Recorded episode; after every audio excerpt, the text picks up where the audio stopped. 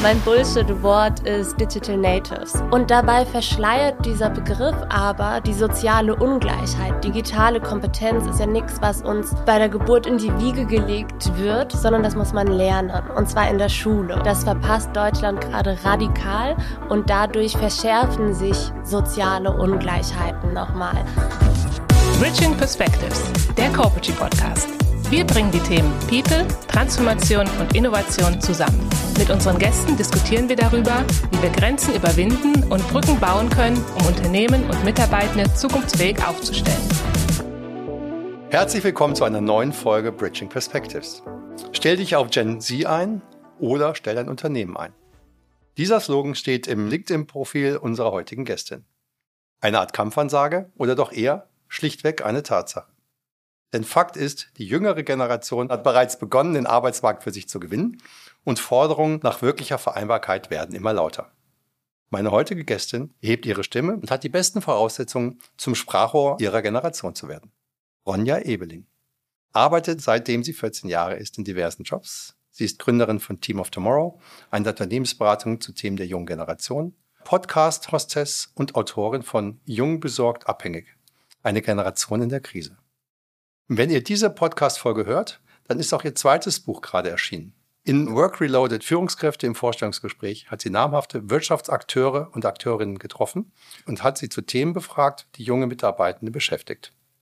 Ronja legt den Finger in die Wunde und ich bin gespannt zu erfahren, welche Insights sie mitbringt, wie genau eine Unternehmenstransformation mit Blick auf die Gen Z aussieht und warum Obstkörbe im Büro bei weitem nicht mehr ausreichen. Herzlich willkommen, liebe Ronja. Hallo, vielen Dank, dass ich da sein darf. Ja. Schönes Intro. Ja, ich danke dir ganz herzlich. Wir sehen uns glücklicherweise hier live in Frankfurt aus unserem Büro heraus. Du gibst uns die Ehre, und bist heute aus Hamburg gekommen, glaube ich. Was gibt es vielleicht noch zum Start über dich zu berichten, was vielleicht nicht jeder weiß, was aber ganz interessant ist? Um, ähm, also du hast eben schon meinen ersten Job angesprochen, den ich mit 14 hatte. Den hatte ich in der Fleischerei. Ach ja. Da habe ich geputzt, ja. weil ich ähm, mit so 13, 14 diese finanzielle Abhängigkeit von meinen Eltern nicht mehr aushalten konnte. Natürlich war ich trotzdem noch finanziell von ihnen abhängig. Ich ja. habe ja bei ihnen unter einem Dach gewohnt. Aber ich wollte mein eigenes Geld verdienen und ich wollte nicht mehr, ja, für jeden Euro oder für irgendetwas, was ich mir bei Müller kaufen wollte oder bei Rossmann, wollte ich nicht immer zu meinen Eltern gehen. Ja. Und damals habe ich dann für fünf Euro in der Fleischerei geputzt, habe den Fleischwolf nach Feierabend sauber gemacht habe die äh, Theke ausgeräumt und das war tatsächlich ein Job, der mir sehr, sehr viel Spaß gemacht hat, weil ich da sehr viel Wertschätzung bekommen habe. Das ja. war nicht bei all meinen Folgejobs der Fall. Ja. Und ja, das wissen wahrscheinlich die wenigsten. Okay, und hat das dann Verhältnis zu Fleisch verändert? Äh, das, äh, man könnte eigentlich, also viele denken immer, deswegen bin ich irgendwie Vegetarierin geworden. Ja. Ich bin aber gar keine Vegetarierin. Ja. Ich bin Flexitarierin, okay. wenn man so will. Ja. Also ich nehme es mir schon noch mal raus, ab ja. und zu Fleisch zu essen. Ja. Äh, Gerade auch bei meinen Eltern in der Heimat, ja. ähm, weil die die kochen das halt noch mal anders. Wo ich, kommst du her? Aus Kevela an der niederrheinischen Grenze. Ja, okay. Ähm, in der Nähe von Kleve, so zehn Minuten mit der Fitz nach Holland, ja. sagt man bei uns, mit ja. dem Fahrrad. Ja. Und da esse ich auch mal Fleisch. Ähm, zu Hause bei uns in Hamburg kochen wir kein Fleisch. Ja. Was aber auch daran liegt, dass wir keine Dunstabzugshaube haben. Ja. Und dieser Gestank dann einfach. Nee, das verstehe ich. Kein Bock drauf. Das verstehe ich, das verstehe ich. naja, aber das, ähm, ich habe mein erstes Geld auch mit 13, 14 verdient. Ich ähm, war dann in den Ferien auf dem Bau. Ja, das war schön. Das war Montagmorgen. Der Leiter war nicht da, weil der zu spät kam. Die Vorarbeiter waren Engländer, waren am Wochenende irgendwie auf einer Party etwas länger und waren dann, ähm, waren dann abkömmlich, weil sie bei der Polizei waren. Dann saß ich da so um halb acht in der Früh und dann kam der Bauherr und fragte, wie der Fortschritt ist. Und ich habe meinen ersten Tag gehabt mit 13. Ähm, und da muss man dann schon so ein bisschen auch, auch gucken, wie man damit rumkommt. Aber es war ein super schönes Gefühl, sein eigenes Geld zu verdienen. Und ich habe auch während des Studiums ganz viel verdient. Von daher verstehe ich das voll und ganz. Aber jetzt bist du ja ein paar Jahre älter. Du hast Bücher schon geschrieben, beziehungsweise eins geschrieben. Das zweite wird ja jetzt gleich auch veröffentlicht. Und du sagst, okay, wir als junge Generation sollten mehr gehört werden. Kannst du so ein bisschen dazu sagen, was du damit meinst? Ja, also das erste Buch Jung besorgt abhängig habe ich gerade in der Corona-Krise geschrieben und das war natürlich eine, eine ganz akute Krise, in der sehr viele junge Menschen das Gefühl hatten, sie werden überhaupt nicht gesehen, weder auf politischer noch auf wirtschaftlicher Ebene. Dadurch ist eine katastrophale Situation in den Schulen und in den Unis und auch in den ähm, Berufsschulen entstanden. Und dieses Thema ist noch längst nicht beendet. Da ist, da sind Lerndefizite ohne Ende. Die Eltern wurden mit den Lernrückständen alleine gelassen und ja. müssen das jetzt irgendwie versuchen aufzufangen. Und ähm, ja, davon werden wir noch leider sehr, sehr lange etwas haben. Und mein Anliegen ist es halt zu schauen, okay, welche gesellschaftlichen Probleme haben wir aktuell und welche haben wir in Zukunft und wie können wir sie alle zusammen angehen. Das ja. funktioniert nur, wenn die junge Generation mit im Boot sitzt. Und dasselbe gilt jetzt eben auch beim Thema Arbeitgeber, Arbeitgeberin. Da müssen wir uns auch überlegen, welche Herausforderungen kommen da auf uns zu. Das ist zum Beispiel unter anderem, damit habe ich mich in meinem neuen Buch beschäftigt, das Thema Pflege, Pflege ja. von Angehörigen. In einer alternden Gesellschaft wird es wohl oder übel der Fall sein, dass wir uns in Zukunft äh, sehr, sehr viel mit der Frage beschäftigen müssen, wer kümmert sich um meine Eltern oder um die älteren Menschen, die uns ja. viel bedeuten. Und dadurch, dass die, die Pflegebranche diese, diese Masse an Arbeit, also diese Versorgung alleine gar nicht auffangen kann, muss sich Pflege wieder in den Familien abspielen, beziehungsweise wieder im engeren Freundeskreis im engeren Umfeld. Ob man jetzt verwandt ist oder nicht, ist erstmal voll egal. Und darauf müssen sich Arbeitgeber und Arbeitgeberinnen auch einstellen, weil bislang ist es immer so gewesen, okay, Care-Arbeit, Kinderversorgung und Kinderbetreuung, ähm, das wird schon irgendwie gewuppt und es ist immer so, so nebenbei gefahren. Das hat gerade in der Corona-Pandemie überhaupt gar nicht funktioniert. Sehr viele Eltern, gerade Mütter, haben da extrem drunter gelitten. Und meine Generation ahnt so langsam, okay, 2030 werden uns rund 100.000 Fachkräfte fehlen, um die Betreuung von Grundschulkindern zu gewährleisten. Weitere 275.000 werden fehlen, um Kitas ähm, oder um die Betreuung in Kitas zu gewährleisten. Plus dann noch die Versorgung von alten Angehörigen. Das werden nicht die jungen Frauen meiner Generation schultern. Darüber müssen wir reden. Absolut, absolut. Aber bevor wir darüber reden, wenn wir vielleicht noch mal ganz kurz einsteigen dürfen, dass du gesagt hast, die junge Generation wird nicht gehört und es sind, ähm, es entstehen viele Lücken. Ich habe selbst drei Kinder, von daher sehe ich auch, was passiert ist in den letzten Jahren und wie das Gap alleine auf der Schule ähm, einfach nicht geschlossen wurde. Und dann haben wir wahrscheinlich sogar auch noch ein Thema der, der Herkunft oder sagen wir mal des sozialen Gefüges ähm, der Schülerinnen und Schüler. Das ist bei der einen noch schwieriger als bei den anderen. Ich habe mit Professoren gesprochen, die gesagt haben, ich habe während des gesamten Bachelor, ich habe einen Bachelor-Jahrgang, den ich nie gesehen habe. Und ich meine, die Studentenzeit ist eine ganz wesentlich prägende Zeit, wo da auch nicht du, aber andere dann schon, schon ganz weit weg sind und du hast ja schon viel früher angefangen, selbstständig zu sein. Und das natürlich alles Lücken, die, die, die so schnell gar nicht zu schließen sind. Was wäre denn dein Wunsch oder deine Forderung, wenn du darüber sprichst, zu sagen, die junge Generation sollte stärker gehört werden? Von wem und wie? Sowohl, äh, ja, also hauptsächlich erstmal auf politischer Ebene tatsächlich. Ja. Du fragst mich ja nachher noch nach meinem Bullshit-Wort. Das wird jetzt ganz gut passen. Können ja. wir das vorziehen? Dann ziehen wir das vor, natürlich. mein Bullshit-Wort ist Digital Natives.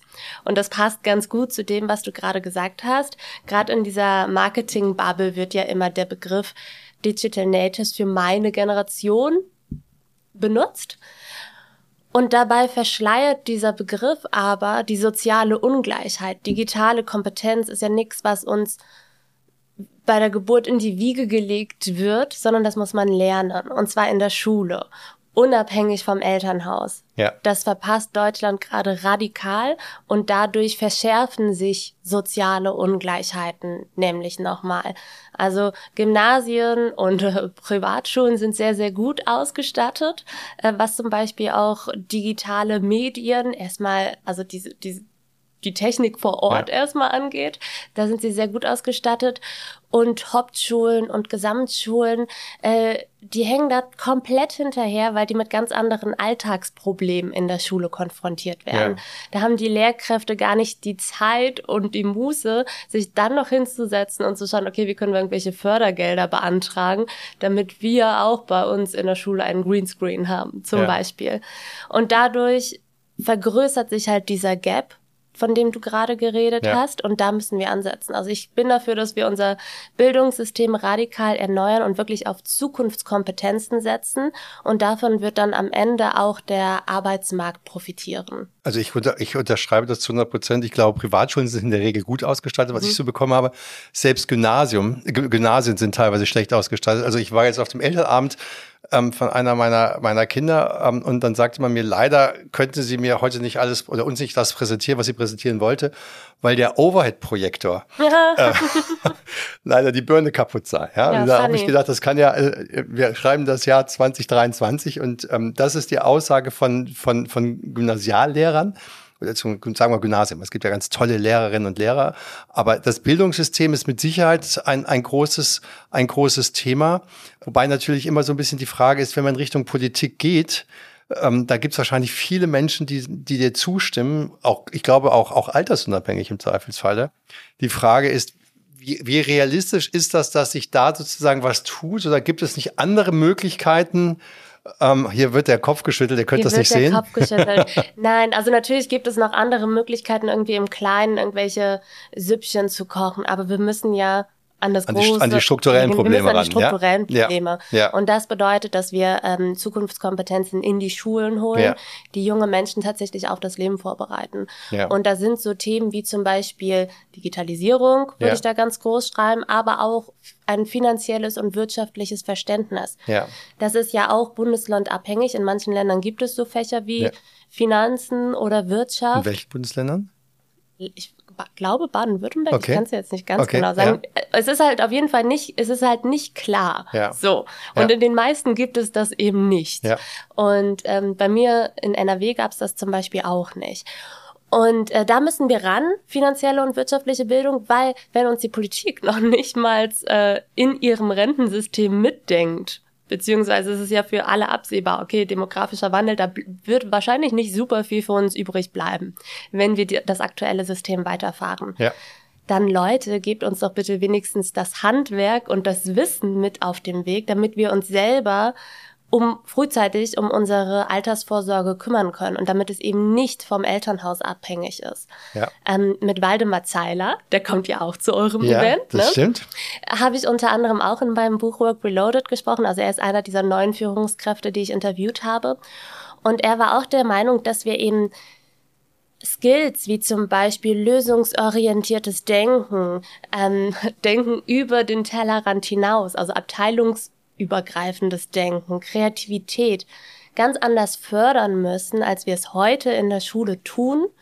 Weil heute ist es ja so, in der Schule, es gibt die eine Lösung und es gibt den einen Lösungsweg. Ja. Meistens. Und, äh, und da musst du dann hinkommen. Alles andere, was noch nebenbei ist, ist halt falsch.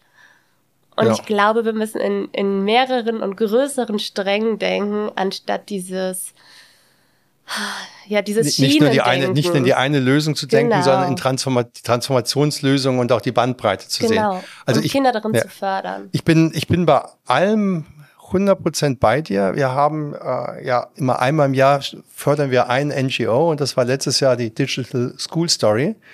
Ähm, Nina Mühlens, die das auch ähm, maßgeblich vorantreibt, war auch hier schon bei uns im Podcast und da haben wir auch darüber gesprochen, wie kann man digitale Kompetenzen in die Schule bringen. Ähm, und das ist sozusagen ein Modellprojekt, wo du auf einmal Goethes Faust versuchst mal zu digitalisieren, um Storytelling und nicht nur vom Blatt Papier runterliest. Also sehr, sehr spannend. Ich habe deswegen gefragt, was können wir, was können wir noch tun, weil ich immer so ein bisschen Angst habe, dass die Politik zu langsam ist mhm. ähm, und dass die Politik ähm, dann irgendwie zu kompromissbehaftet ist. Ähm, und ich glaube aber einfach, wir müssten schneller handeln. Und ähm, deswegen frage ich danach, ja. ja. was man da tun kann und wie wir das tun sollten als Gesellschaft. Ja. Also zum Beispiel, was das Thema finanzielle Bildung angeht, ja. das bespreche ich auch in meinem E-Learning Team of Tomorrow, das sich an mittelständische Unternehmen richtet. Es ist klar, dass junge Menschen radikale Angst vor Altersarmut haben, besonders Frauen junge Frauen. Also es gibt immer die äh, Metallrente, das ist eine Studie, die besagt, dass zwei Drittel der jungen Menschen Angst vor Altersarmut haben und bei jungen Frauen ist diese Angst eben noch besonders hoch, weil wir bei unserer Müttergeneration gesehen haben, dass Altersarmut in der Regel eher weiblich ist. Ja. So, was bedeutet das vielleicht auch für den Arbeitgeber, wenn es die Politik nicht hinbekommt, ähm, dieses Thema auch in die Schulen zu bringen. Das kann bedeuten, dass ich meine jungen Mitarbeitenden auch dahingegen an mich binde, dass ich mich nicht nur in der Funktion sehe, ihnen das erste Gehalt zu überweisen, sondern ihnen auch langfristig Wissen mit auf den Weg gebe, dass ich zum Beispiel intern oder als mittelständisches Unter oder kleineres Unternehmen vielleicht auch mit anderen Firmen zusammen Workshops für die Mitarbeitenden anbiete, weil ich weiß und weil eben die Studien sagen, dass sie das beschäftigt, dass sie, dass sie da Wissen brauchen. Sie haben dann ganz großen Wissensbedarf. Wenn ich das zum Beispiel als Arbeitgeber oder Arbeitgeberin sehe und ihnen dieses Wissen anbiete, dann zeugt das auch für ein enormes Bindungspotenzial, denn das ist eine Art von langfristiger Fürsorge, die, glaube ich, sehr, sehr wertvoll ist. Finde ich, finde ich super.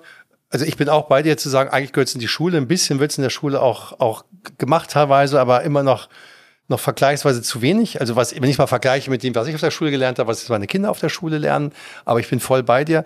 Ähm, ich, haben auch schon vor, vor 20 Jahren gesprochen, dass unter Umständen quasi in jedem Beruf ein gewisses Grundwissen dazugehört. Ne? Ein, ein Arzt hat, hat eine Praxis und Umsätze, aber der weiß eigentlich nicht, wie es geht. Ein Jurist, der eine Anwaltskanzlei hat, genau dasselbe. Also nur mal, nur mal verschiedene Berufssparten herausgenommen, wo man es eigentlich auch im Studium schon machen müsste. Ähm, mir geht es immer darum, also ich, ich habe nur so ein begrenztes Vertrauen dahin, dass schnell was passiert, wenn man es in die Politik macht. Deswegen finde ich die Ansätze, die du gesagt hast, lass uns mal gucken, was kann man als Arbeitgeber machen, ja, und wie kann man vielleicht auch gerade die gesellschaftlichen Schichten gewinnen, die vom Elternhaus jetzt nicht die Möglichkeit haben, dass sie, dass sie, sagen wir mal, in die Richtung ausgebildet werden. Das sind auch die im Zweifelsfall, die die größte Lücke haben nach Corona. Ne? Das ist immer, es geht immer dasselbe und dann baut sich auf einmal ein riesen Gap auf, ähm, dass wir, wo man das gar nicht denkt, die zwei, drei Jahre Corona doch viel mehr und viel langfristiger uns beschäftigen werden, als man eigentlich Riesig. denkt. Da kommt noch so viel auf uns zu. Ich habe jetzt eine Folge Hungry Minds meines Podcasts aufgenommen mit einer ganz tollen Lehrerin, Lisa Graf. Und mit ihr habe ich darüber gesprochen, warum so viele junge Menschen die Schule abbrechen. Denn es gibt immer mehr Schulabbrecher in, Deutschland. Und dann habe ich äh, in dieser Folge auch noch mit einem Soziologen aus Mainz gesprochen, der das Lern- und Sozialverhalten von GrundschülerInnen analysiert hat. Und er hat gesagt, dass wir aktuell noch also das total unterschätzen, was diese zwei, drei Corona-Jahre mit GrundschülerInnen ja. gemacht haben, dass sich dadurch deren Schulabbrecherquote auch nochmal erhöhen wird. Ja. So. Also da, das ist, das ist noch ein galaktischer Rattenschwanz, der da auf uns zukommt. Und ähm, das, und da auch da müssen sich Unternehmen darauf einstellen. Okay, wenn wir jetzt wissen, dass die Schulabbrecherquote zunimmt, Inwiefern müssen wir dann vielleicht auch unsere Stellenausschreibungen anpassen? Ist es wirklich wichtig, dass jemand einen Schulabschluss hat oder kann die Person vielleicht auch ohne Schulabschluss eine Ausbildung bei uns anfangen? Also es gibt mal, du hattest ja auch gesagt gehabt, äh, Krise, Krise, Krise ich glaube, es gibt noch eine andere Krise, die auf uns zukommt, die nämlich irgendwie jetzt durch JetGPT eigentlich gekommen ist. Ja, das ganze Thema künstliche Intelligenz, die wahnsinnig viele Jobs ersetzt und wo man auch mal irgendwann vielleicht die Grundfrage stellen muss, welche Fähigkeiten brauche ich eigentlich? Und vielleicht sind es nicht all die Fähigkeiten, die ich auf der Schule lerne, weil davon vieles ersetzt wird. Eine gewisse Logikdenken sollte man wahrscheinlich haben und lesen und schreiben sollte man auch können. Ich glaube, das ist klar. Aber die Frage ist, ob es dann mehr in Empathie hineingeht, ob es mehr in Kreativität hineingeht. Brauche ich dafür unbedingt einen Schulabschluss? Absolut. Absolut. Ja, eine, eine, also kann man die Frage stellen oder fördert man dann diese Menschen vielleicht auf einer, ähm, oder diese ganze Generation in einer anderen Art und Weise, damit sie in einem Land, wie wir es hier haben, ohne Bodenschätze und wo wir eigentlich nur eine Wissensgesellschaft sind, einfach auch noch im internationalen Wettbewerb bestehen können. Absolut. Also genau, und genau das meine ich eben, als ich vorhin über Waldemar Zeiler gesprochen habe, dass es um diese Zukunftsskills geht. Und das Allerwichtigste ist aber, dass Unternehmen für dieses lösungsorientierte Denken auch einen Raum geben. Er hat in dem Interview, das ich mit ihm geführt habe, ein sehr schönes Beispiel gebracht. Das war noch vor seiner Gründungszeit, vor Einhorn. Ähm, da hat er in der Schweiz für ein Unternehmen gearbeitet, das äh, so Headhunting gemacht hat. Also es hat Jobs vermittelt. Und er war dann da, ich glaube, es war in Zürich, wenn ich mich recht erinnere, und hat beobachtet, welche Branchen in welchen Restaurants essen gehen. Und hat dann gedacht, boah, wenn ich jetzt für die und die Branche einen Job suche, dann müsste ich eigentlich nur diese komischen Papiertischdecken bedrucken mit der Jobannonce ja. oder mit Informationen zum Job und dann habe ich ja eigentlich direkt deren Aufmerksamkeit. Und damit war er meiner Meinung nach sehr lösungsorientiert Absolut. unterwegs. Die Zentrale. Also außergewöhnlich, das mögen ja die Menschen auch, nicht? Ja, also im Idealfall ja. mögen sie es. In seinem Fall war es aber so, dass die Zentrale gesagt hat, ja, mh, mm, nee, das Passt nicht gehört, zum Gesamtimage. Nee, das gehört eher zum Bereich Marketing und die sitzen ja in Frankreich. Das ist eigentlich gar nicht deine Aufgabe. Und Waldemar ist innerlich ausgerastet und hat halt gesagt, ja, aber woher sollen denn die KollegInnen aus Frankreich von diesen verdammten Papiertischdecken wissen? Deswegen ist es doch total sinnvoll, dass ich euch davon erzähle, weil ich bin ja hier vor Ort in Zürich. Und ähm, sie haben gesagt, nee, ist nicht deine Aufgabe. Also da wurde dieses abteilungsübergreifende Denken ja, ja eigentlich verhindert. Ja. So. Und das ist wahnsinnig frustrierend. Und dann ist er halt gegangen. So. Und deswegen also selbst wenn wir das schaffen, in den Schulen dieses lösungsorientierte, empathische Denken, diese Future Skills zu fördern, muss es eben auch in den Unternehmen den Raum für genau dieses Denken geben. Absolut. Aber das, glaube ich, ist, ähm, kommt meiner Meinung nach zumindest in Unternehmen an. Ähm, weil wenn die Welt sich dermaßen disruptiv darstellt, dermaßen unstetig darstellt, ähm, äh, und wir viel schneller sozusagen auch gucken müssen, dass wir, wenn wir mal auf dem falschen Weg sind, das feststellen, um neue Lösungen zu finden. Dafür gibt es ja eine Reihe von, von auch organisatorischen Ansätzen, die man, die man jetzt mittlerweile hat, ob es jetzt agile Arbeitswelten sind, ob es ähm, Logiken sind, die, sagen wir mal, so klassisch in dieses New Work-Thema hineingehen. Ähm, das passt schon, du guckst mich gerade kritisch an, dann bin ich mal still. Warum guckst du mich kritisch an? ja, weil ich halt glaube, das ist nach wie vor noch eine Bubble. Ja. So. Und das ist eine gute Bubble. Also ich finde es total toll, wenn gerade auch ähm, ja, ganz unterschiedliche Unternehmen diese Dinge ausprobieren, sich viel mit Coaching auseinandersetzen. Das ist total großartig. Aber jetzt der Udo Müller mit seinem Metallbetrieb auf dem Land, der kriegt von diesen agilen Sachen halt gerade noch recht wenig mit.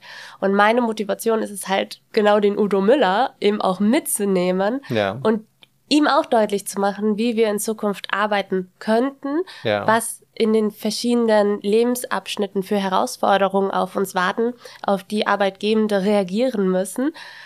Weil sonst ist meine Sorge halt, dass der, dieser, dieser klassische Mittelstand, wir haben da vorhin schon in der Kaffeeküche kurz drüber gesprochen, dass der auf der Strecke bleibt. Ja, also ich glaube, ich bin, ich bin bei dir. Ich glaube, vielleicht gibt es zwei Udo Müller Themen. Das eine Udo Müller Thema ist, wenn erstmal sein Geschäft gut läuft, ähm, dann sagt Udo Müller, never change a running system. Warum soll ich sozusagen ändern? Ähm, es läuft doch super. Ne? Wenn der Druck vom Markt hat, dann wird er sich schon was überlegen. Aber den zweiten Teil, den du ja, glaube ich, auch mit deinem, Eingangs, mit deinem Eingangsslogan gesagt hattest, war eigentlich mehr in die Richtung, ähm, wir, du, wir bekommen keine guten Nach Mitarbeiter mehr. Ne? Also der, der, der Mittelstand, dem fehlt es irgendwann, dem Udo Müller, wenn er mit patriarchalischen Denkmodellen arbeitet, wird er wahrscheinlich in der Gen Z relativ schwer gute Kolleginnen und Kollegen gewinnen. Ne? Absolut. Und mit meinem Eingangsstatement meinst du mein, mein LinkedIn-Profil? Dein LinkedIn-Profil, ganz genau, genau. Stell dein Unternehmen, äh, stell dich auf die Generation Z ein oder stell dein Unternehmen ein. Und du hast ja gefragt, ob das eine, ähm, wie hast du es gesagt, eine, eine Kampfansage? Genau. Oder eine Tatsache. Oder eine Tatsache ist. Das ist total lustig, weil dieser Satz wird ähm, sehr unterschiedlich interpretiert die Unternehmen, die halt schon verstanden haben, es muss sich etwas ändern, beziehungsweise wir müssen gemeinsam auf die gesellschaftlichen Herausforderungen reagieren, die sehen das nicht als Kampfansage, so, die sehen das als Tatsache und sagen, okay, we go for it. Und Unternehmen, die aber eher Angst haben und auch Angst vor dem Wandel, die sind sehr entrüstet. Und da bekomme ich auch sehr teilweise krasse Nachrichten, wo ich mir denke, okay, chill mal kurz. Ähm, das Was heißt krasse Nachrichten? Also auf, auf also Twitter, also LinkedIn oder? Auf oder? LinkedIn. LinkedIn ja. ist ein wahnsinnig unangenehmer Ort, finde ich.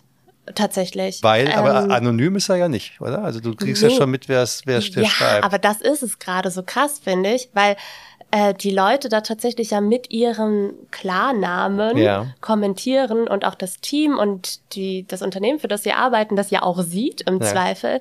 Und mir passieren aber Schreiben Sie es so... dir direkt oder schreiben Sie in Sie Kommentare? schreiben es auch in Kommentare. Ich werde teilweise auch auf Panzerbildern verlinkt. So, also ich gerate tatsächlich Echt? regelmäßig in so, ich will es eigentlich rechte Bubbles nennen, die Ja. echt, echt schräg sind. Und das passiert mir kurioserweise nur auf LinkedIn. Auf Ja. Instagram und TikTok passiert mir das nicht. Ja. Twitter mache ich nicht, ist mir zu. Weiß ich auch nicht, das ist mir zu, zu, zu, zu anstrengend. Also beziehungsweise zu selbstdarstellerisch. LinkedIn ist auch sehr, sehr Hat sich gewandelt. Also es war, es gibt, es gibt viele, finde ich, sehr, sehr gute Ja. ähm, Themen und es gibt viele, die irgendwie ein Foto machen und sich selbst irgendwie feiern. Das wird, ist Genau. ein bisschen anstrengend geworden. Ja, und generell bin ich halt schockiert darüber, wie Facebook-artig LinkedIn manchmal ist. Ja. Zumindest was die Reaktion auf meine Inhalte angeht, aber das hängt auch wahrscheinlich damit zusammen, dass ich einfach eine junge Frau bin und LinkedIn am Ende des Tages doch eher ein männliches und älteres, eine ältere Plattform ist. Und woran merkst du das oder woran, oder woran machst du es fest? An, da, dass es daran liegen könnte. Ja, dass du sagst, ähm, also was sozusagen, was sorgt dafür, dass du sagst, hier scheint irgendwas nicht ganz, ganz normalen Logiken zu laufen? also zum Beispiel auch, dass ich auf solchen Bildern markiert werde, aber auch, dass ich Aber kann da LinkedIn was dafür oder macht das jemand anders? Dann Nee, das macht, das macht jemand anderes, Ja. aber die, die Leute, die auf LinkedIn unterwegs sind. Ja. Und das, das Interessante ist ja eigentlich, dass der Algorithmus bei LinkedIn so, ähm, so ausgelegt ist, dass man ja eigentlich in mehrere Bubbles eintauchen kann. Bei zum Beispiel Instagram ist man ja, bleibt man ja eher vom Algorithmus in der eigenen Bubble. Ja. So, das ist dann ja eher cozy. Äh, und LinkedIn macht es au- oder ist so ausgerichtet, dass man eigentlich in mehrere Bubbles eintauchen kann. Und komischerweise lande ich häufig, nicht immer, Gott sei Dank, sonst würde ich diese Plattform wahrscheinlich nicht mehr bespielen, ähm, lande ich halt in so einer, einer Bubble, die ich will nicht sagen Angst vor Frauen hat, aber ähm, die halt Angst vor lauten jungen Frauen hat. Ja. Also das merkt man schon. Okay. Ähm, was schreiben da- die Leute dann? Die schreiben oder sagen es mir zum Beispiel auch auf Veranstaltungen Ja. ins Gesicht von wegen, ja, ähm, dir ist schon klar, dass du hier nur auf der Bühne sitzt, weil man noch eine Frau brauchte. Also diese, dieser, dieser Quotenfrauen-Joke wird ja, dann genau. Und gemacht. dann junger Quotenfrauen-Joke. Genau. Ja. Oder äh, dass ich zum Beispiel komplett auf mein Äußeres reduziert werde, wenn Ja. ich auf einer Bühne sitze. Und dass, dass sie mir dann auch sagen, dass ich nur deswegen zu einem Talk eingeladen werde. Also da wird schon mit sehr harten Und Bandagen. wer, was sind das dann? Von der, was sind das dann? Also jetzt nicht. Was ist das, wenn man das die Persona dahinter stellen würde? Was, was sind das dann irgendwie ältere weiße Männer oder? Nicht nur, oder, das oder? sind auch so Männer tatsächlich so um die 35. Okay. So. Aber also, männlich auf jeden Fall. ja, größtenteils männlich, ja. Ja. Größtenteils männlich. Okay. Und gibt es auch das Gegenstück im, im Sinne von, hey, super, dass du für uns da bist und dass du uns eine, ja, und hier die ist gibt ja es ein Strahlen. Glück, ja, und die gibt es ja zum Glück auch viel, viel Ja. mehr, so, Ja. sonst, sonst wäre es einfach Ja. nur sehr, sehr anstrengend, solche Ja. Plattformen zu bespielen für Ja. mich, finde ich. Ähm, und der, der Großteil ist ja auch sehr positiv und ist auch sehr angetan. Ja. Und deswegen sitze ich ja zum Beispiel heute bei dir oder bin auch auf eurem Event, Ja. weil ähm, viele Unternehmen oder auch Einzelpersonen halt die junge Perspektive und gerade auch die junge weibliche Perspektive Ja. sehr, sehr wertvoll finden Ja. weil unsere Arbeitswelt bislang eigentlich ja eher auf Männer ausgerichtet war. Und wahrscheinlich macht diesen Männern, die ähm, zu solchen Kommentaren online neigen, wahrscheinlich auch die, die weibliche Perspektive so ein bisschen Angst, weil es einen Wandel bedeutet. Allerdings, klar. Allerdings. Wobei ich es auch spannend finde, dass, sagen wir mal, auch die nächste Generation, oder nur mal kurz zu sagen, wenn wir über Gen Z sprechen, dann sprechen wir, sagen wir so, ab 95, 99 Geburtsjahr, also jetzt, sagen wir mal, am Anfang Mitte 20, ja, die auf den Arbeitsmarkt jetzt drängen, um es mal so ein bisschen einzuordnen. Und dann das Gegenstück sind die Babyboomer, die, was weiß ich, bis Mitte der 60er Jahre sind, jetzt so langsam ähm, auch in, in, sich in die Rente verabschieden. So, da gibt's natürlich noch andere Logiken, die dahinter stehen. Aber, aber jetzt gibt's auch, also, vor zehn Jahren gab es wenig Väter, die in Teilzeit waren ähm, oder die ähm, auch Elternzeit sich genommen Gibt haben. es immer noch zu Gibt es wenig. immer noch zu Ja. wenig. Ich hätte es anders formulieren müssen, als- aber vor zehn Jahren gab es das so gut wie gar nicht. Mhm, ja. Es fängt jetzt so langsam an. Es gibt auch jetzt bei uns im, im, im Haus hier, der, der eigentlich für die, die Aufnahme hier macht, ähm, äh, der ist auch in Teilzeit und, und kümmert sich dann gleichberechtigt mit seiner, mit seiner Frau um, um, um, um die gemeinsame Tochter. Aber ist natürlich die Ausnahme. Aber es, es kommt. Ne? Es Es, es kommt. kommt. Und das finde ich schon mal, finde ich schon extrem wichtig, wenn wir angucken, welchen Fachkräftemangel wir, ähm, auf welchen Fachkräftemangel wir in Summe zusteuern. ne? Absolut. Und das ist auch gut. Also ähm, mir persönlich geht's immer noch ein bisschen zu langsam. Aber du Versteh ich. hast, du hast auf jeden Fall recht. Es ist ja auch erst seit 2007 überhaupt möglich für Väter in Elternzeit zu gehen. Wahnsinn. Wenn man sich das anguckt, dann ist das ja überhaupt noch nicht lange her. Ja. Und bis so etwas dann auch genutzt wird. Ja. Man muss sich das ja auch trauen. Ne? Genau. Man muss sich vom Arbeitgeber auch erstmal trauen. Genau. Ja. Und ich sage den Unternehmen immer, hey, ihr müsst eure Väter oder eure Männer in un eurem Unternehmen eigentlich in Care-Arbeit empowern, um erwerbstätige Mütter, Frauen zu entlasten. Ja. So, das ist die Strategie, die ihr fahren müsst. Das finde ich gut. Ich habe mir mal so, weil ich das nicht alles im Kopf habe, mal so ein paar Dinge Du rausgeschrieben. hast wahnsinnig viele Zettel. Ja, ja, ja, ja. Ich, hab, ich bin total lieb vorbereitet worden ähm, und habe das alles auch wirklich gestern Abend verschlungen, als ich es mir auch nochmal angeguckt hatte. Ähm, wenn du so Werte der Gen Z, vielleicht können wir da so zwei, drei Werte mal durchgehen. Ähm, ich würde es gerne versuchen, ein bisschen zu greifen. Was ist der Unterschied? Weil ich, ich finde zu, zu pointieren gut um ein bisschen zu verstehen, wo ist der Unterschied zwischen Generationen. Ich frage mich immer bei vielen Punkten, wenn man, wie, wie ist der Unterschied wirklich, wirklich so groß?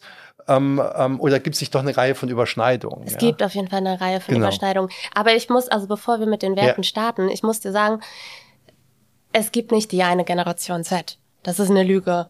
Finde ich gut. Und ähm, ein, die Generation Z ist genauso wie alle anderen Generationen ein Farbenspiel aus vielen Grautönen. Ja. So, es gibt kein Ja. Schwarz-Weiß.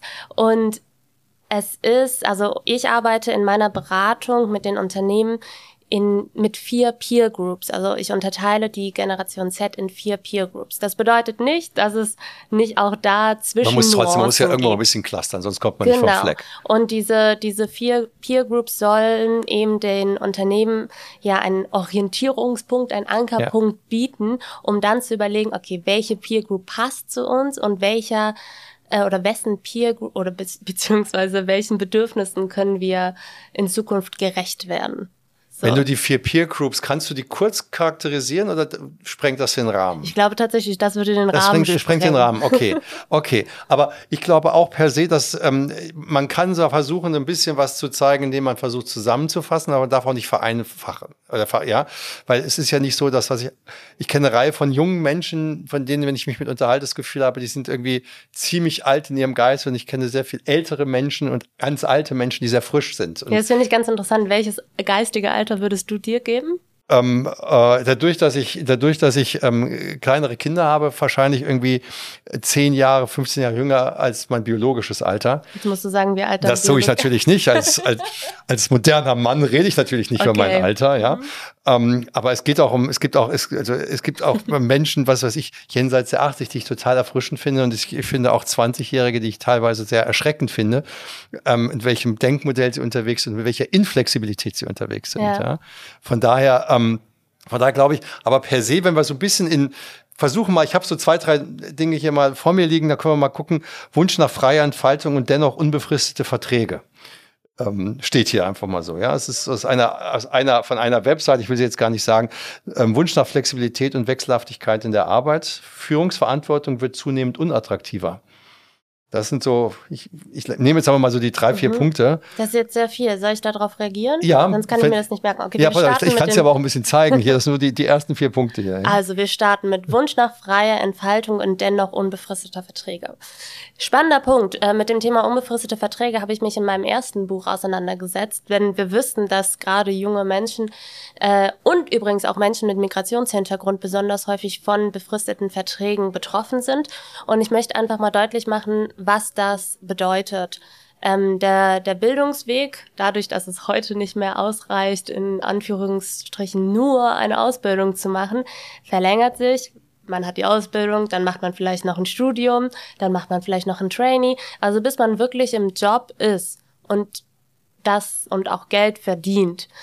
Sie sind ein paar Jahre ins Land gezogen und das zeigt sich unter anderem auch daran, dass das Alter, in dem junge Menschen, gerade junge Frauen, ihr erstes Kind bekommen, in den letzten Jahrzehnten eben auch radikal gestiegen. Also Absolut, es liegt, ja. also das ist mittlerweile ja weit über 30 und ähm, es ist einfach so, dass befrist, äh, unbefristete Verträge diesen Prozess der privaten Entfaltung, also möchte ich eine Familie gründen, wie und wo finde ich den Ort, wo ich mich vielleicht auch mit einer Familie setteln kann.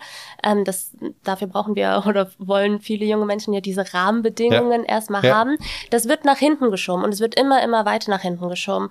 Und das können wir uns eigentlich nicht leisten. Also wünsche ich mir, dass wir häufiger hinterfragen, was unbefristete und befristete Verträge mit jungen Menschen machen und wie sehr sie eben auch die private Lebensplanung aufhalten. Ne? Es gibt ja das Gegenstück, deswegen frage ich nochmal nach, das nämlich da lautet, Mensch, früher bin ich bei einem Arbeitgeber geblieben, ja, beim Daimler gelernt, beim Daimler geschafft, beim Daimler gestorben. Ähm, heutzutage merke ich aber auch, dass immer wieder ähm, auch, auch, auch junge Kolleginnen und Kollegen gehen und ich frage, warum gehst du? Du hast ein besseres Angebot, verstehe ich. Nee, ähm, ähm, warum stört dich irgendwas in der Firma? Nee, ich finde es super. Warum gehst du? Ja, einfach mal zum des Gehens Willens. Und, und ist das jetzt sozusagen und, und vielleicht mehr in kleinen Projekten arbeiten, woanders sein, wo ich das Gefühl habe, dieser langfristige Arbeitsvertrag, hat gar nicht so eine größere Bedeutung, sondern geht eigentlich viel weiter zurück zum Wunsch der, jetzt Kopfschütteln, zum Wunsch der, der Flexibilität. Also nein, ist kommt, nicht so? Ja, kommt voll auf die Lebenssituation an. Also ich glaube, dass alle jungen Menschen, die für sich sagen, sie möchten, sie möchten gerne eine Familie gründen, so, ähm, die sehen sich eigentlich auch nach Sicherheit und wir müssen auch sagen, dass wir in uns in allgemeinen Krisenzeiten, gerade auch zum Beispiel was die Inflation angeht, ja. uns natürlich alle insgesamt mehr nach Sicherheit sehnen. Und trotzdem ist es ja total gut, dass junge Menschen eben über den Tellerrand hinaus gucken wollen und gucken, okay, was geht denn da noch so? Ja. Die Motivation des Arbeitgebers sollte dann eigentlich sein, okay, du möchtest noch mal was Neues ausprobieren, ja. lass uns mal auschecken, inwiefern das denn bei uns intern noch möglich ist. Ja, also ich glaube auch, dass es immer stärker, und das finde ich auch schön, und das machen wir bei uns auch so im Haus, ähm, dass du eigentlich ähm, lebensphasenabhängig ähm, unterschiedliche Arbeitszeit oder vielleicht Arbeitsortmodelle hast und dass Arbeitgeber darauf eingehen sollten viel stärker. Ne? Früher hat man so einen Standardarbeitsvertrag, 40 Stunden, da ist die Überstunden abgegolten, fertig aus, mal ganz böse gesprochen. Vielleicht hat man jetzt eins, ich fange jetzt mal an, will ein bisschen was aufbauen, dann werde ich Mama, Papa vielleicht, dann bin ich etwas weniger, ähm, dann muss ich wieder viel arbeiten, weil muss das alles bezahlt werden. Und wenn das Haus abbezahlt ist, möchte man vielleicht noch nicht in Rente, aber vielleicht gerne mal ähm, vielleicht nur noch halbtags arbeiten. Und das sind dann einfach unterschiedliche Arbeitszeitmodelle. Und das heißt, mal als, als, als umsetzbare Lösung wäre, noch viel stärker in, in, unterschiedlichen Modellen zu denken und die auch anzubieten und aktiv auch vielleicht aktiv auch anzubieten, oder? Auf jeden Fall aktiv anzubieten. Es gibt auch noch viele Unternehmen, ähm, darauf gehen wir in unserem E-Learning Team of Tomorrow auch ein, die sagen, nee, ich will gar keine Teilzeitstellen ausschreiben. Und ich sage dann immer, doch, schreib die, mal, schreib die Stelle mal in Teilzeit und Vollzeit aus, weil im Zweifel bewerben sich dann nämlich auch junge Eltern, die vielleicht jetzt noch ein halbes Jahr in Teilzeit arbeiten wollen, bis ja. sie einen Kita-Platz gefunden ja. haben oder, ja. oder sonst was. Und dann werden sie vielleicht perspektivisch aufstocken. Aber du solltest ja zumindest die Möglichkeit dazu bieten. Absolut, absolut. Beim zweiten Punkt war Wunsch nach Flexibilität und Wechselhaftigkeit in der Arbeitswelt. Also jetzt nicht wieder nach Zeit, sondern eher die Arbeitswelt betrachtet. Was meinst du mit Wechselhaftigkeit? Also da ich es nicht geschrieben habe, sondern vorgelesen habe, gebe ich sie einfach rüber. Aber, Wechselhaftigkeit, das müsste ich jetzt erstmal eingeordnet also haben. Also Wunsch nach Flexibilität und Wechselhaftigkeit würde ich sagen, die Möglichkeit, ähm, unterschiedliche Themen bearbeiten zu dürfen in okay. der Arbeitswelt. So ja. hätte ich das verstanden. Aber das ist ja eigentlich im Prinzip genau der Punkt, äh, den wir eben schon hatten, dass um eben zu verhindern, dass ein Mitarbeitender ähm, das Unternehmen wechselt, ja. erstmal zu schauen, okay, welche Möglichkeiten gibt es bei uns intern. Und ich komme ja ursprünglich aus der Medienbubble, aus dem Journalismus und ich habe Online-Journalismus gelernt. Und da ist mir sehr radikal vor Augen geführt worden, wie wichtig es ist, sich weiterzubilden und weiter zu lernen. Ähm, weil ich zum Beispiel bei älteren Printkolleginnen gesehen habe, dass dadurch, dass sie sich nie mit Online befasst haben, oder viele zumindest, ja. ähm, haben sie jetzt ein sehr, sehr krasses Problem, äh, Arbeit zu finden. Und deswegen ist es super wichtig, ähm, sich eben auch weiterzubilden. Permanent. Permanent ja. weiterzubilden, ein lebenslanges Lernen. Das ist, weil unsere Welt sich immer, immer schneller dreht. Gefühlt müssen wir uns damit beschäftigen. Und natürlich wollen junge Menschen auch den Support von Arbeitgebenden in diese Richtung haben. Ich weiß zum Beispiel noch, als ich meinen Volo gemacht habe, also meine journalistische Ausbildung, ähm, stand in meinem Voloplan, dass ich auch Videojournalismus lerne. Und darauf hatte ich mich sehr gefreut, weil ich dachte, okay, Videojournalismus. Ja, Bewegtbild ist ich, toll. Ich habe das Gefühl, könnte mein Ding sein. Und das Problem war, dass die Videoredaktion zu dem Zeitpunkt sehr unterbesetzt war. So, die hatten schon mit dem Daily Business sehr, sehr viel zu tun und da gab es jetzt eigentlich nicht die Möglichkeiten, sich noch rauszuziehen, um mir die Kamera zu erklären. So, und ich habe darauf aber so sehr bestanden, dass sich da jemand mit mir hinsetzt, weil es eben in meinem Voloplan steht. Und dabei habe ich mich bei der ein oder anderen Person total unbeliebt gemacht, weil das natürlich für sie eine Mehrarbeit ja. bedeutet hat. Ja. Ich habe aber gesagt, doch, das steht mir zu und das ist wichtig, weil Bewegtbild und auch Audio, das wird in Zukunft eine große Rolle spielen. Ich muss das jetzt lernen und ihr habt mir das versprochen, deswegen müssen wir das jetzt gemeinsam irgendwie umsetzen. Und ähm, ja, ich glaube, es ist wichtig, dann auch für sich selber einzustehen und diese Weiterbildung einzufordern und Arbeitgebende müssen es eben auch unterstützen, aktiv. Und meine damalige Chefin hat das dann zum Glück auch gemacht und ich habe Video noch gelernt. Das ist sehr, sehr gut. Das finde ich, das, finde ich gut. Hier steht nochmal, und das macht mir eher sozusagen ein bisschen mehr Sorge. Äh, ich weiß nicht, wie du dazu stehst. Führungsverantwortung wird zunehmend unattraktiver also, oder als unattraktiv angesehen. Ja, ich glaube, wir müssen Führung halt neu definieren. Ähm, Führung bedeutet nicht mehr von oben etwas vorzugeben, so und so wird's gemacht, ja. Friends, sondern eher zu gucken, welche Rahmenbedingungen braucht mein Team, um gut arbeiten zu können.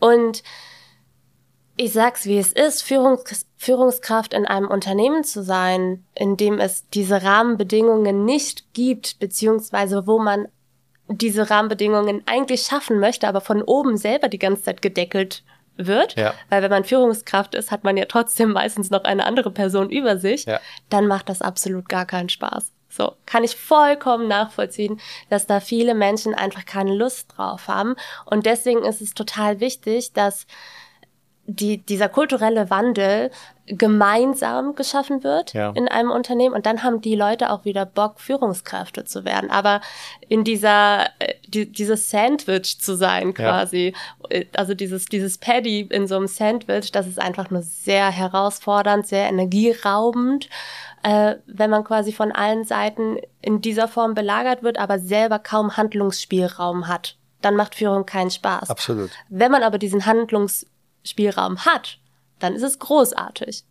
Also würdest du sozusagen sagen, dass das wäre eine Pauschalisierung, die so nicht stimmt, ja, sondern ähm, es geht einfach darum zu sagen, okay, wir brauchen ein anderes Führungsmodell, das ist es am Ende des Tages auch, das mehr auf Empowerment abzielt und weniger auf Command and Control.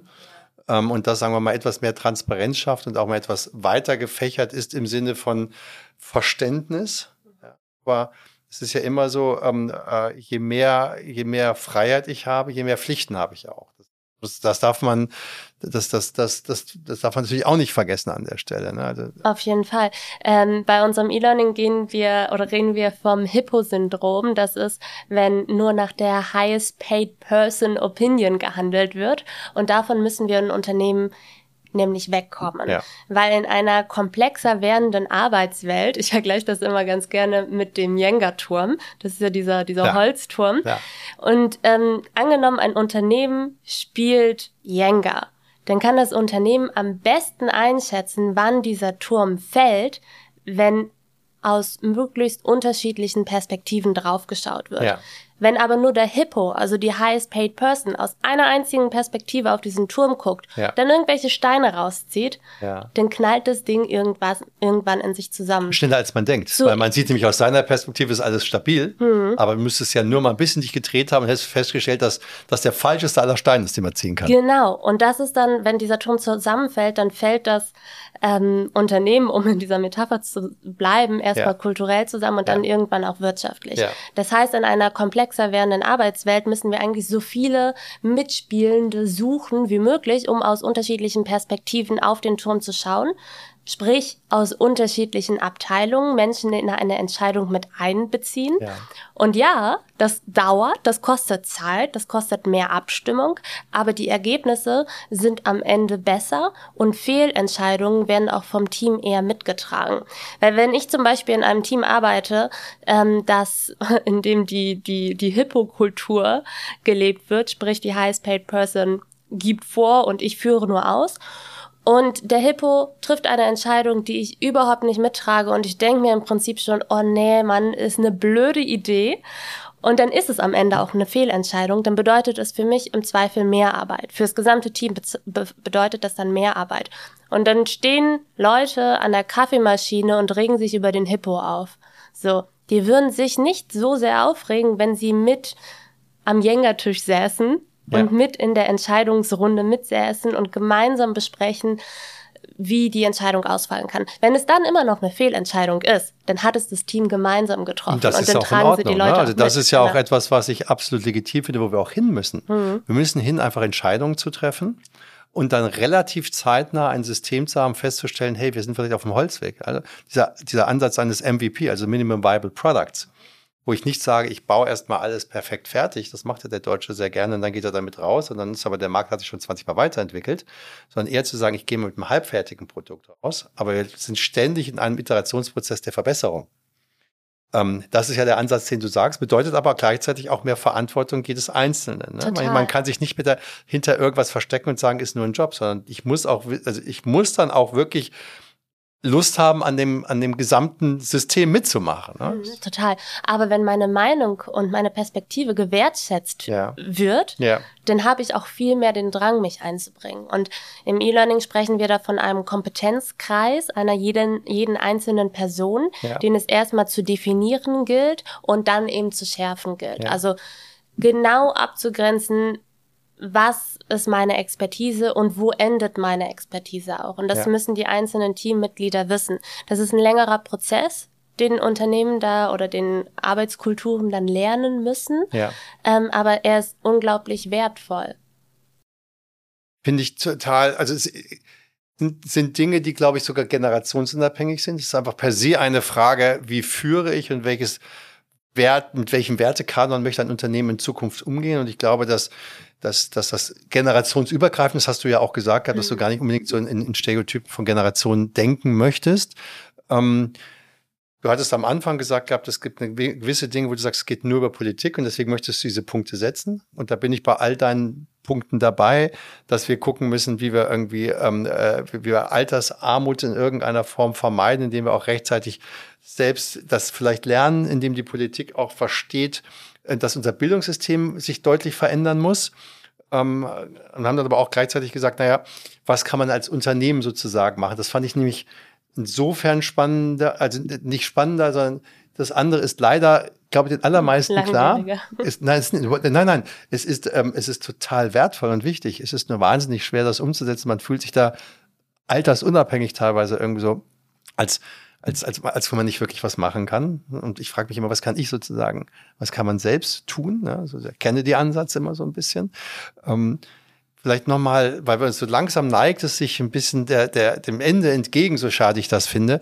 Wenn du sagst, wir möchten gehört werden als junge Generation, was ich jetzt mal so plakativ sagen. Was wären so die drei Punkte, von denen du sagen würdest, ähm, da möchte ich jetzt wirklich bitte jetzt mal gehört werden? Weil du sagst, Gefühl hast, du wirst nicht gehört. Ja, ähm, jetzt also auf politischer Ebene oder auf Allgemein, wenn du sagst, Ebene? nur drei politische Dinge, sind es drei politische. Wenn du sagst, hey, drei, was auch immer, your time. Okay, also Punkt eins ist im Prinzip das, was wir vorhin schon besprochen haben. Thema Bildungssystem Ja. müssen wir aufräumen. Absolut. Ähm, das hatte ich schon genug ausgeführt, glaube ich. Dann der zweite Punkt ist das Thema Care-Arbeit. Ja. dass wir können es uns als Gesellschaft, aber auch als Wirtschaftsstandort Deutschland nicht länger leisten, Erwerbsarbeit getrennt von Care-Arbeit zu denken. Das ist unglaublich wichtig, dass Unternehmen generell einsehen, dass Care-Arbeit in einer alternden Gesellschaft zunehmen wird. Und das Was bedeutet das für dich? Nur weil das hast du vorhin auch schon mal mhm. gesagt gehabt, ist dir ja auch wichtig. Ja. Ähm, ähm, Monetisierst du auch, heißt das, dass Unternehmen Mitarbeiter zahlen sollen ähm, für eine gewisse Anzahl von Stunden pro, pro Woche, damit sie das andere auch noch mitmachen können? Oder oder was ist der Gedanke dahinter? Ja, es geht erstmal darum, eine, ein Bewusstsein dafür zu schaffen, dass wir in einer alternden Gesellschaft leben und dann in der Unternehmenskultur zu verankern, ähm, was das konkret bedeutet. Also bei Team of Tomorrow arbeiten wir zum Beispiel mit Trauerexpertinnen zusammen. Da ist eine ganz tolle Frau, die heißt Annemone Zeim und mit ihr habe ich besprochen, ähm, was es zum Beispiel bedeutet, wenn jemand im Team eine Diagnose bekommt die nicht so gut ist. Ja. Oder wenn ein Angehöriger dieser Person eine ja. Diagnose bekommt. Ja. Ein Sterbeprozess. Also wenn diese Person auch länger gepflegt werden muss dann auch der Verlust von geliebten Menschen. Das bedeutet ja auch etwas fürs Team. Und also dadurch, dass wir in einer alternden Gesellschaft leben, müssen wir uns langfristig, wohl oder übel, eben auch mehr mit dem Tod verantworten. Ja. In Deutschland sterben, glaube ich, jedes Jahr eine Million Menschen roundabout. Wenn wir davon ausgehen, dass diese Personen jeweils drei oder vier engere Angehörige haben, dann gehen jeden Tag sehr, sehr viele trauernde Menschen zur Arbeit. Und es gibt keinen, in den meisten Unternehmen zumindest keinen Raum dafür. Also es gibt keine Trauerkultur. Wenn eine Gibt's Person. sind Freundschaften in der Familie nicht. Also das kommt ja, das geht ja da schon los. Es geht da ja? schon los, genau. Aber gerade auch in einem kleinen Team, in einem kleinen Unternehmen müssen wir uns ja die Frage stellen, was bedeutet das konkret, wenn gerade eine Person nicht so viel leisten kann, ähm, arbeitsmäßig, weil sie gerade jemanden verloren hat. Das bedeutet ja fürs Team, dass, diese, dass das Team mehr Arbeit auffangen muss. Und wir müssen uns im Idealfall schon im Vorhinein damit beschäftigen, wie wir solche Fälle auflösen können, wie wir aber auch darüber kommunizieren können. Annemone Zeim, die Trauerexpertin aus Hamburg, mit der ich gesprochen habe, hat so ein schönes Beispiel ge gebracht. Ähm, da geht es darum, jemanden, der weint, ein Taschentuch zu reichen. Und je nachdem, was man halt dazu dabei sagt, kann diese Geste auch bedeuten, hier hast du dein Taschentuch, trockne deine Tränen, hör auf zu weinen. Ja. So. Anstatt zu sagen, hier hast du ein Taschentuch, heul dich aus, ich bin an deiner Seite. Und genauso sind eben auch ähm, Entlastungsangebote in einer, einer Trauerphase oder also können also bin, so ich, gemeint ich glaub, werden. Also ich, bin, ich mhm. bin bei dir und ich glaube aber, dass das gar nicht mal wirklich was Neues ist, sondern es ist eine Frage der allgemeinen Unternehmenskultur und Wertschätzung von Arbeitgeber und Arbeitne äh, Arbeitgeber, Arbeitgeberinnen und Arbeitnehmer, Arbeitnehmerinnen. Ähm, äh, lasse ich dir die Zeit, was weiß ich, wenn du gerade einen Verlust hast oder wenn du eine schwierige Phase hast. Und das ist sozusagen, das, das finde ich gar nicht, das also Frage des Anstands der Moral und wie gesagt der Werte, mit denen man läuft. Der andere Punkt ist zu sagen, hey, wenn wir jetzt anfangen zu wissen, was weiß ich, die Eltern werden irgendwann kommen in Pflege und man muss sozusagen jeden Tag aufbringen über eine unbegrenzte Zeit. Uh -uh. Nee, nee, also darum geht's mir gar nicht. Es, es, es ist nicht das Ziel oder beziehungsweise Angehörige können nicht jeden Pflegegrad, den es gibt, ähm, auffangen. Ja. Das geht nicht. Das muss auch nach wie vor die Pflegebranche ja. leisten. Die Angehörigen können da eine Unterstützung sein. Aber mit Pflege und Care-Arbeit in diesem Zusammenhang ist ja gar nicht nur gemeint, dass man jetzt irgendwie eine Person waschen muss oder so. Es fängt ja mit ganz kleinen Aufgaben im Alltag an, die zum Beispiel sind, okay, meine Mutter oder mein Vater, die können ihre Wohnung nicht mehr alleine sauber machen. Ja. So, weil sie dann ständig Klar, stürzen. Aber, aber sagen so. wir mal, das ist der Fall. Das, so, und dann weiß ich, wenn das beginnt, dann leben die Eltern noch, oder die Angehörigen, sagen wir mal so, können ja noch zwischen drei und zehn Jahren leben. Es kann auch 15 Jahre gehen. So. Das ist auch alles in Ordnung. Aber was bedeutet das dann? Sagst du dann, wenn das, wenn die Phase beginnt, und ich habe jetzt vielleicht 40 Stunden Stopp gehabt, sagen wir mal, Vollzeit, ähm, dass du dann sagst, ich lieber Arbeitgeber, ähm, sorg dafür, ähm, dass es eine Möglichkeit gibt, dass die Personen auf 35 Stunden runtergehen und soll dann der Arbeitgeber die fünf Stunden Differenz bezahlen oder sagst du, nee, ich soll einfach nur die Flexibilität in der Arbeitszeit an, anteilig dann haben? Mhm. Also im Idealfall würde diese, würde der Arbeitgeber es bezahlen, Ja. weil das beschreibe ich auch in meinem zweiten Buch Work Reloaded, dass Pflege dadurch, dass das, dass die Nachfrage in Zukunft steigen wird, wird Pflege insgesamt auch teurer werden. Und wir müssen als Gesellschaft verhindern, dass bezahlbare Pflege zum Privileg wird. Das heißt, pflegende Angehörige sind jetzt schon ganz oft in einer finanziellen Bredouille. Denen geht es finanziell gesehen oft wirklich nicht gut. Ja. So, und das ist eigentlich nicht tragbar, dass man dann sagt, okay, Frau Kollegin Susanne, natürlich darfst du dich um deine kranke Mutter kümmern, aber dafür kürzen wir dir dann das Gehalt. So. Ähm, es wäre eigentlich, also das, mein Wunsch wäre eigentlich, dass wir zum Beispiel in Form einer Viertageswoche, äh, Viertagewoche, das Thema wird ja auch heiß diskutiert, Absolut. die dann eben voll bezahlt ist, dass wir so mehr Raum für Care-Arbeit schaffen. Also deinem Wunsch folge ich und Mhm. finde ich super. Die Frage für mich ist nur, wie zahlen wir das? Ja, weil in der Sekunde, in der ich irgendwie, was weiß ich, um, um zehn Stunden runtergehe, bei vollem Lohnausgleich oder fünf Prozent oder fünf Stunden runtergehe, dann habe ich eine Lohnsteigerung entsprechend von zehn bis zwanzig Prozent. Jein.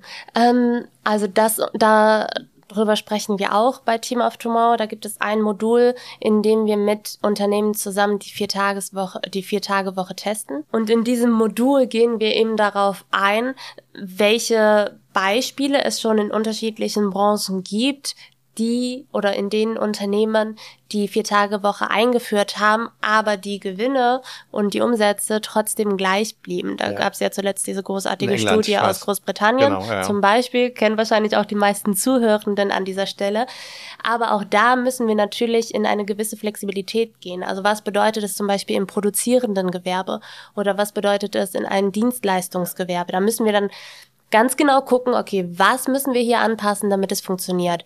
Ähm, was Also dein Plädoyer ist ja im Prinzip zu sagen, lass uns doch mal, du weißt ja, du bist ja Lass es uns testen. Lass es uns testen, lass uns erstmal offen sein Ja. für den Gedankengang und lass uns mal gucken, was ist in dem Unternehmen möglich oder nicht möglich zwischen klein, mittel und großer Lösung, aber lass uns mal überhaupt drüber nachdenken. Ne? Genau. Das so verstehe ich dich. Ja, und was zum Beispiel, was mir zum Beispiel viele Unternehmen spiegeln, ist zum Beispiel, dass die Buchhaltung sagt, vier Tage Woche ist mega, aber am Ende des Monats merken wir immer, dass es eng wird. Da haben wir besonders viel zu tun.